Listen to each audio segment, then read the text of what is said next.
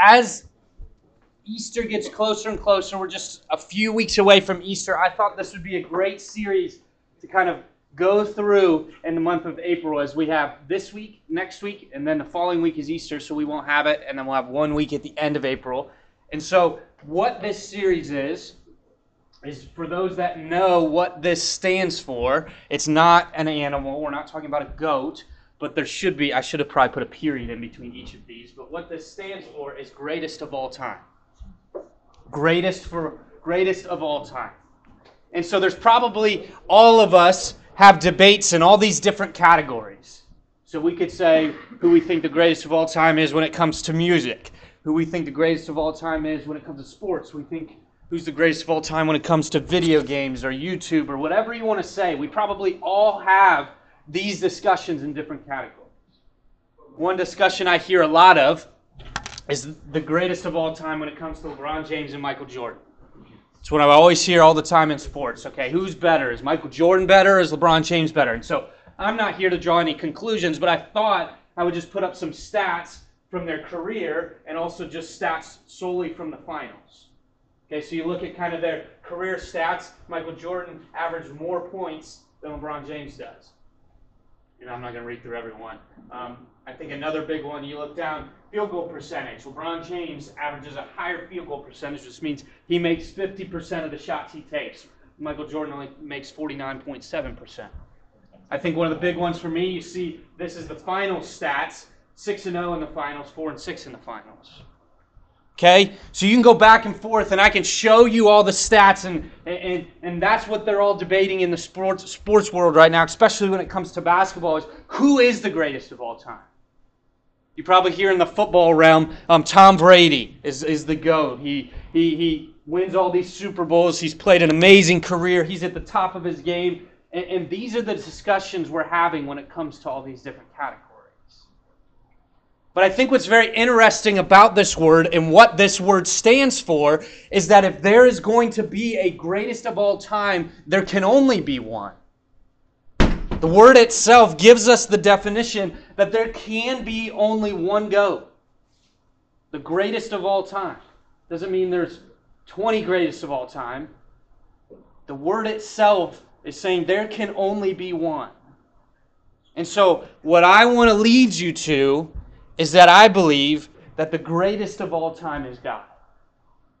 God is the greatest of all time. And, and what I want to walk through, hopefully, is just a couple qualities that make him the GOAT. That make him be the greatest of all time. And just unpacking that, that I don't have to make a case for God because he just is. But I'm going to show you with just a couple different qualities why I feel and why Scripture points to him as the greatest of all time. And so, for the next few moments, I want to unpack this idea that the goat is loving. The greatest of all time is loving. I think this is the best place to start when you're looking at the greatest of all time. And there's an amazing story that shows why his love, because you could talk about something like love, and you could say, Well, I, I love my wife. Does that make me the greatest of all time? Well, maybe in some respects, but not necessarily. But I think it's the way he navigates love, the way he is love, the way he expresses love that makes him the greatest of all time. And so there's a there's a story that probably many of us have read before. And I'm going to speed through it because I think the whole story um, is good to understand. But it's in Luke chapter 15. It's the story of the prodigal son. If you're not familiar with the story, um, here it is. To illustrate the point further, Jesus told them this story. A man had two sons. The younger son told his father, I want to share, I want my share of your estate now instead of waiting until you die. So his father agreed to divide his wealth between his sons. A few days later, this younger son packed all his belongings and took a trip to a distant land. And there he wasted all his money on wild living. About, excuse me, the, the time his money, about the time his money ran out, a great famine swept over the land and he began to starve. He persuaded a local farmer to hire him to feed his pigs. The boy became so hungry that even the pods he was feeding the pigs looked good to him. But no one gave him anything. When he finally came to his senses, he said to himself at home, Even the hired men have enough food to spare, and I am dying of hunger. I will go home to my father and say, Father, I have sinned against both heaven and you, and I am no longer worthy of being called your son. Please take me on as a hired man. So he returned home to his father, and while he was still a long way off, or still a distance away, his father saw him coming. Filled with love and compassion, he ran to his son, embraced him, and kissed him. His son said, Father, I have sinned against both heaven and you, and I am no longer worthy of being called your son. But his father said to his servants, Quick, bring the finest robe in the house and put it on him. Get a ring for his finger and sandals for his feet, and kill the calf we have been fattening in the pen. We must celebrate with a feast, for this son of mine was dead and has now returned to life. He was lost, but now is found. So the party began. I think what you have to understand, and I didn't put this up here, but if you look at the beginning of chapter 15 in Luke, this is the scene that's being painted. It says tax collectors and other notorious sinners often came to listen to Jesus. This made the Pharisees and teachers of religious law complain that he was associating with such despicable people, even eating with them. So you look at the scene that's being painted here as Jesus is coming, and, and all these basically sinners, all the rough people you would say, if we contextualize this maybe into our world today, all the drug addicts, all the alcoholics, all the prostitutes. They came and they listened to Jesus because there was something about Jesus that he exuded this love, this care for people that they felt comfortable enough to come to him. And as these sinners, the people that need Jesus, like, like he says earlier, it's not the healthy that need a doctor, it's the sick that need a doctor. As all these people, the way it should be playing out, come to Jesus, the religious people, the church people, are upset about it. The church people have the opposite of what the greatest of all time has, and that's not love. They're not loving people. The Pharisees gather and they're like, wait, wait, why are you hanging out with such evil, despicable, horrific people? Why are you friends with a tax collector? They cheat us out all the time on our money. And so Jesus then launches into three different stories, this being the third story out of those the lost sheep, the lost coin, and the lost son. And as he's telling this story, I think there's some amazing qualities of his love that we see. But if, but if you're like, I'm kind of lost, here's the nutshell of what, what basically happened.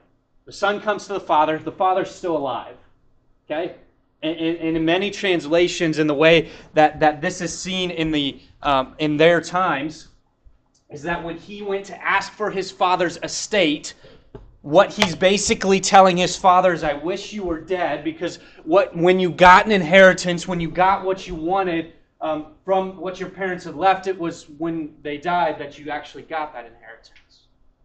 Okay, so this son is basically coming to his father. I don't know what the relationship is like. Jesus doesn't give us a backstory, but he says, Hey, I pretty much wish you were dead because I want my inheritance and the estate that I am supposed to inherit now. So his father maybe with discussion, I don't know, but basically from what we see, gives him the inheritance with no discussion. The, the son goes off and he spends all the money. He wants to go party. He wants to go do his thing. Once he realizes that I can't just party all the time and not have this continuous flow of cash, I actually have to do something, he runs out of money. And at the time he runs out of money, there's this big famine where there's no food, there's no water. It's just a huge spot that's a tough spot to be in.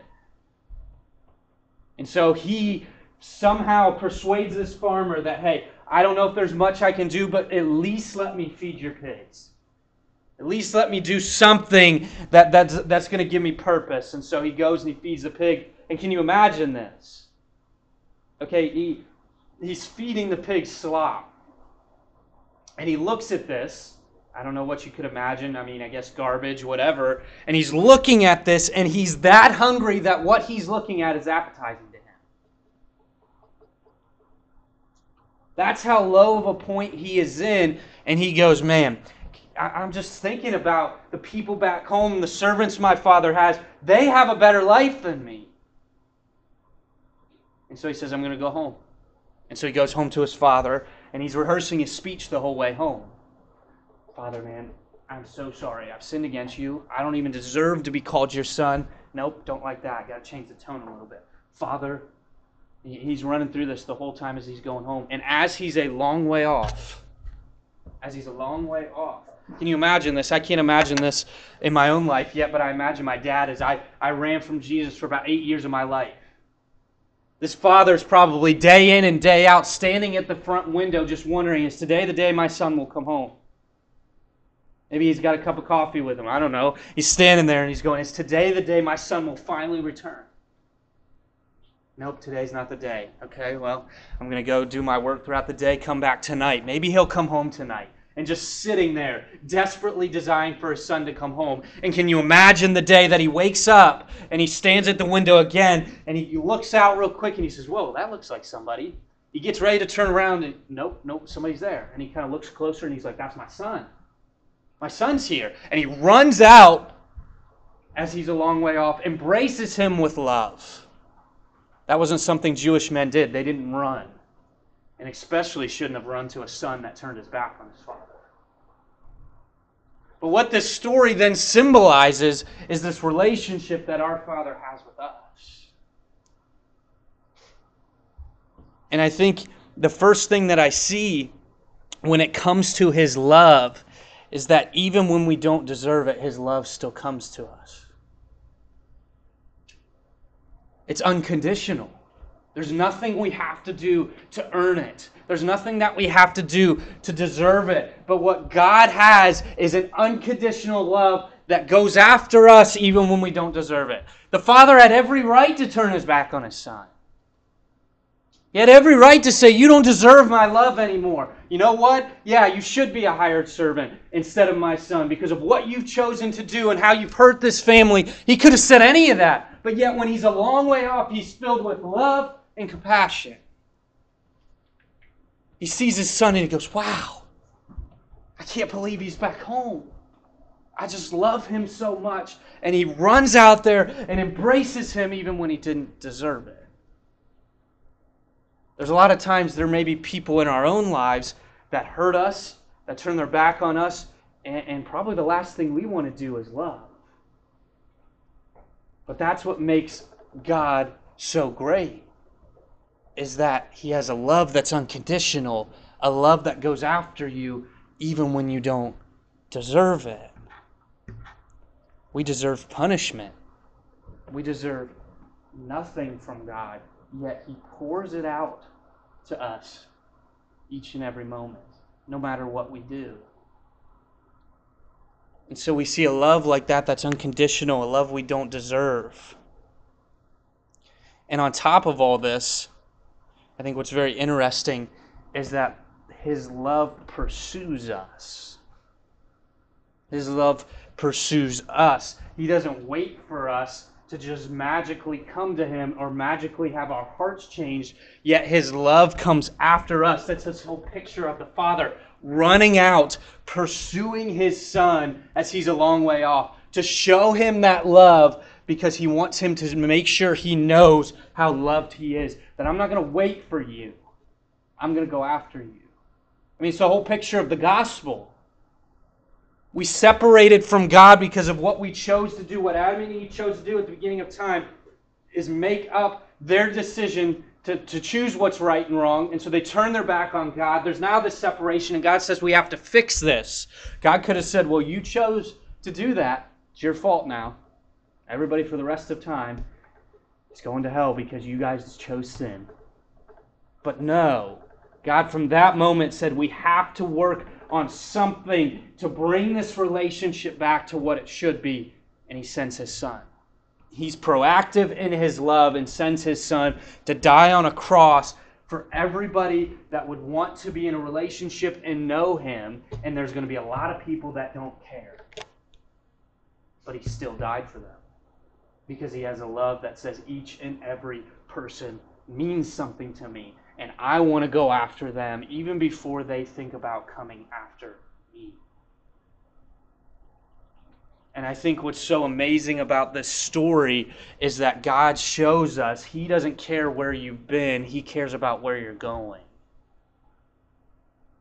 You see, he could have gone through all of the different things that his son was doing. Well, you were out there spending all the money, and you were partying, and you were you were uh, sleeping around, and you were doing all these things that brought bad reputation to yourself and to our family. But no, he doesn't bring any of that up. He instantly starts looking at where he is going to go. Let's party. Let's celebrate. You've been back home. The past is behind us. leave it behind us. And they celebrate. And he has a party. And he says, My son has come back. And he's come from death to life. So sometimes I think we can get hung up on our past and God God sees. I don't I don't want you to think, well, God God just forgets. I mean, he sees when you sin. He knows your past, but he cares about where you're going. And he has a love that loves you unconditionally and no matter what you do. You can go home today and do something totally against what God's called you to do. And guess what? He still loves you. You can be in a spot right now where you're just really struggling, whether it's with you know anxiety, depression, maybe it's with um, getting your work done for school, maybe it's getting things in order in your life for a relationship. I don't know what it is. And you can just be in a low spot and want nothing to do with God. Guess what? He still loves you. His love pursues you. His love is there for you. His love is always going to be there for you because our God is the greatest of all time because he has a love that we can't even describe. He pursues you. Makes me think about um, just a few weeks ago. We don't have this happen too often, but the second time at this house that it's happened. A few weeks ago, I'm on the phone um, with my cousin talking about something, um, and all of a sudden I look up, and our little our dog Coda is in the backyard. I'm watching him, and I just see him like he's never done this before because we have a fence that's probably um, on me about up to here, and so he'll jump and he'll kind of look over, but he's never has like been able to just jump straight over the fence. And so I see all of a sudden out of the corner of my eyes, I'm barely paying attention. I'm on the phone, and I just see this dog launch straight over the fence, right into the cemetery, because our house butts up against the uh, cemetery in the back, and he launches straight over and just runs straight to the cemetery. I don't know what he saw. I don't know what he was going after. And so I run inside, and I'm always upset, and I get angry. And so Shannon's like, "What's going on?" I said, "He just bolted the fence. Like he he didn't even." hesitate. It was like boom, straight over, and I've never seen that happen. So I could have easily at that moment just said, "I'm done. I'm not looking for him. I'm not doing anything. I'm not even gonna, you know, post anything. Whatever. I'm just gonna let it go. He doesn't deserve it." He has a beautiful home here. He's got a nice fenced in backyard. He has somebody that treats him like a baby, um, but he's loved. And so he wants to choose to go outside of this great place that he has, then let him. But what did I do? I got in my car. Tried to drive all the way around through the cemetery to see if I could see him in there. Couldn't find him. Told Shannon once I got home, hey, can you post him on Facebook and then start doing some things to see if anybody sees him. And then luckily, only about an hour or two later, um, somebody trapped him in his backyard, or in their backyard, and we got him. And I could have also easily brought him home, locked him in a room, and said, just think about what you've done. But there's something in me that when I see my dog, that I have a love for him. And so I don't just turn my back on him. Even though he doesn't deserve my love, I still give him love. Even though he chooses to turn his back and run away from home, I'm still there for him. This is the kind of love that our Father has. It's like us trying to run away. We see something that looks so appetizing, so good. This is going to be so fulfilling. So we launch over the fence and we start running after it. And then we get outside the walls of our relationship with Jesus where it should be. And we start to go, well, I don't, I don't know how to get back home. I don't know where I'm at. And I deserve to have my back turned on. But God still comes after us looks for us, finds us, and brings us back into this relationship. Here's what you need to know as we kind of close things up you are never going to be loved by anybody else more than God. God has the deepest love for you, and you'll never find anybody that has a deeper love. Hopefully, most of you have parents or some type of parent figure in your life that shows you deep love. And I hate to tell you, but God has a deeper love for you. His love is so deep that even when he looks at you, he's just in awe of who you are. Wow. I can't believe can't believe you're mine. Maybe you're not in the relationship. He still looks at you with love and goes, Wow, you're incredible. And I think sometimes we we don't believe that. Because we've had experiences in our lives where people have turned our back on us when we ran. We've had experiences in our lives when we started to struggle, nobody was there to love us. And so now we're supposed to just magically accept that we're loved by God and a love that I can't even describe for you.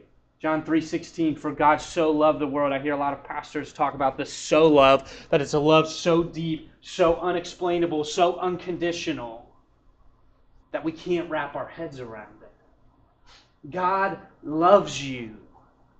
God will go after you with his love. God will continue day in and day out pursuing you with love even when you don't deserve it because that's who God is.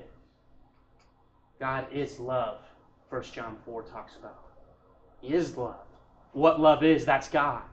He can't not be love because he is love. And so we have the goat, the greatest of all time, that's a loving machine and can never be outloved. One of the best things you can do is soak in the love of God. You can look at your relationship and do you see somebody that has an overflowing love for you? And it's so good. Like I said, I, I don't I don't have to make a case for God being the goat, but I hope even just through this story, you see a love that pursues you, a love that is unconditional, a love that doesn't turn his back on you, no matter what you're going through. And that a love that cares more about where you're going than where you've been. When you start to understand that kind of a love, the relationship with God is incredible. It doesn't mean you just freely go out and start sinning and doing all these bad things because God's going to love me no matter what. But it's a reassurance to know that there's a love that cannot be broken that God has for you. And when He looks at you, it's when you look at something that you're just so in awe of. Maybe think of like a sunset. Or you're standing up on the mountains. I don't know what you look at that, that makes you just amazed. Usually something in creation, you just look at it and you're like, wow. You just don't even have words. That's what God thinks of you. You may have been told in this life that you're not loved. You may have people turn your back on you. But I'm here to tell you, you have a God that loves you more than anything. And that should just be so comforting and assuring to us. And so I close with kind of my version, I guess you want to say, where I think of this love played out. So obviously, many of you know um, our, we have a daughter. She's nine and a half months old. Um, but I can remember the night um, when she was getting ready. The next morning, she was supposed to get induced. So her due date, she was supposed to have the baby on this date, wasn't happening. So they said, okay, we'll give it a little bit of time, see if the baby comes. It's not coming. So they scheduled a time that they were just going to induce her so she could have the baby. So I can remember the night um, that all this was going to happen. You know, I've never had a child before. I don't know how this whole process works. And so um, I'm like, okay, she's starting to have um, some pain, and so I'm thinking, okay, we're gonna have to go to the hospital. And I was hoping we would just go to the hospital before I went to bed because I'm not a very good person when you wake me up. Like I can wake up early, I can be up on a dime, but when you wake me up like in the middle of the night, I get a little cranky. And so I'm like, okay, let's just hope maybe she has to go to the hospital before I go to sleep. And so she goes to sleep and she's still feeling some pain, and then I get this little like hit on me at about two in the morning Two in the morning, she hits me and she says, I don't know, but I think I'm, I'm to have the baby. What, what should we do? Should we go to the hospital? I said, I don't know. That's probably the greatest answer to give it to him. I don't know if we should go. I said, maybe you should call them and see what they say. So she calls them and she says, well, I think they said we should just go in. So we go in and we go through this whole process. I'm going to spare you the details. We go through this whole process 20, almost 24 hours later. We get there at about 2.30 in the morning and at 11.58, and I said she had to, to have the baby before it would hit midnight because I filled out the birth certificate and I wasn't filling another one out for another day. So 11.58, Willow is born. And I, I, I know you probably hear people talk about this. You may even hear your parents talk about this. But I'm telling you, when you, when you just see your child born, you look at that and there's a love that you can't explain. I mean, my daughter was just born, and there's nothing she could do to deserve my love. There's nothing that that she could even prove to me that she deserves my love. It's just a love that overflows for her as I look at her. And that's how God looks at you. He looks at you and he goes, Wow, you're my child. I love you. You don't have to do anything. You just have to accept my love and, and love who I am.